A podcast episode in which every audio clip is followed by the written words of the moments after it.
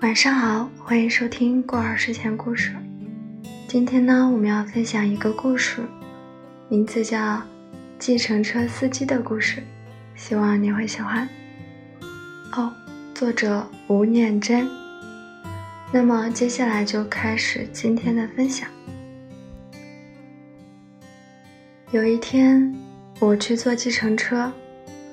台北市大概七成以上的人都认得我，所以我在台北很守规矩，走路一定要靠右边，不会一边走一边抽烟。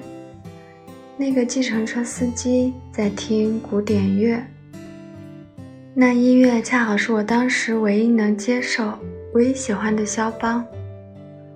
我很高兴，他从后视镜看到我，我说：“那是肖邦啊。”他说：“对啊。”他很含蓄地说：“导演你好，我常常想，如果哪一天碰到你，我一定要讲个故事给你听。”我说：“好啊，你讲啊。”他说：“你就当成我自言自语好了。”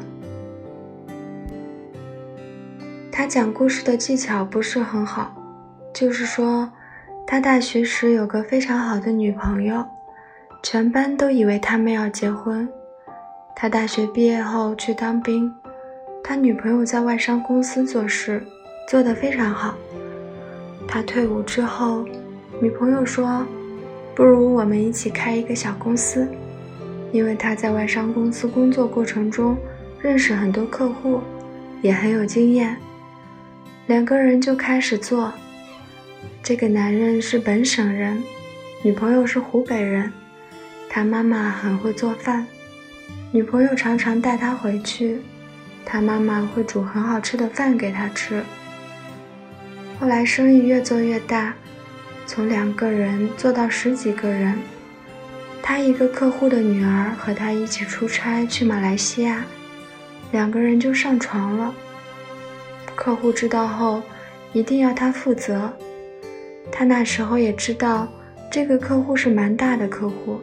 跟他女儿结婚也不错，找一个好的太太可以少奋斗十年。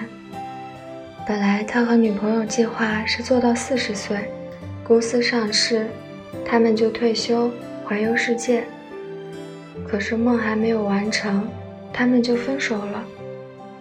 他女朋友很好说话，这样再讲什么都没有意义了。唯一抗议的是他妈妈。他妈妈有一天中午拿着菜刀到办公室，一进来顿时鸦雀无声。他很害怕，就站起来。他妈妈只是打他嘴巴，说：“坏孩子，我不煮饭给你吃了。”就一直哭着走了。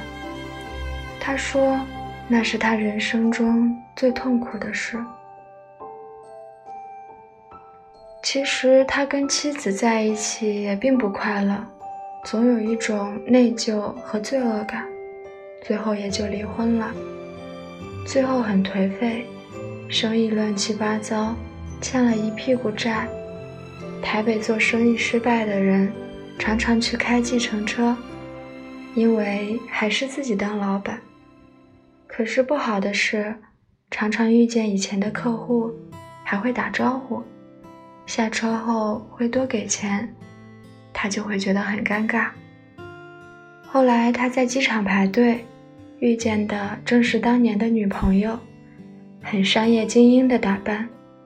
他的第一反应是把后面的牌子拿掉，因为上面有他自己的名字。他女朋友上来，直接说要去台北市中心的私人医院。他就低着头，不想让他认出来。那个女的没有跟他讲话，就开始打电话。第一个电话打回家，在外国，叫他女儿不要因为妈妈不在家就不上芭蕾舞课，叫他儿子记得吃维他命丸，游泳课要上。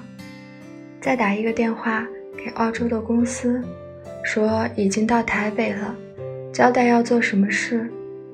然后打给他在伦敦的先生，说要买什么东西。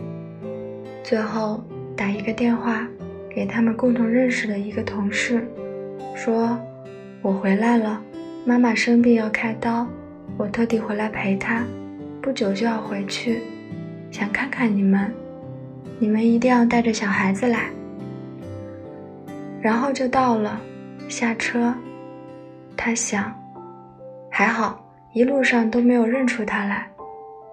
结果那个女的突然转回来，敲敲车窗，要他摇下来。他盯着他看，说：“我都已经跟你讲完了我自己十几年来的人生变化，而你连哈喽都不想跟我说一声吗？”讲完就走了。车子已经开到我公司，他还没有讲完一半，我就说。没关系，你讲完我再走。听完只是觉得人生惨烈，可是后来想起，突然感觉很强烈，非常深沉。有一天晚上写到这一段的时候，感觉很难受。好啦，那么这篇故事呢就到这里结束了。嗯，晚安。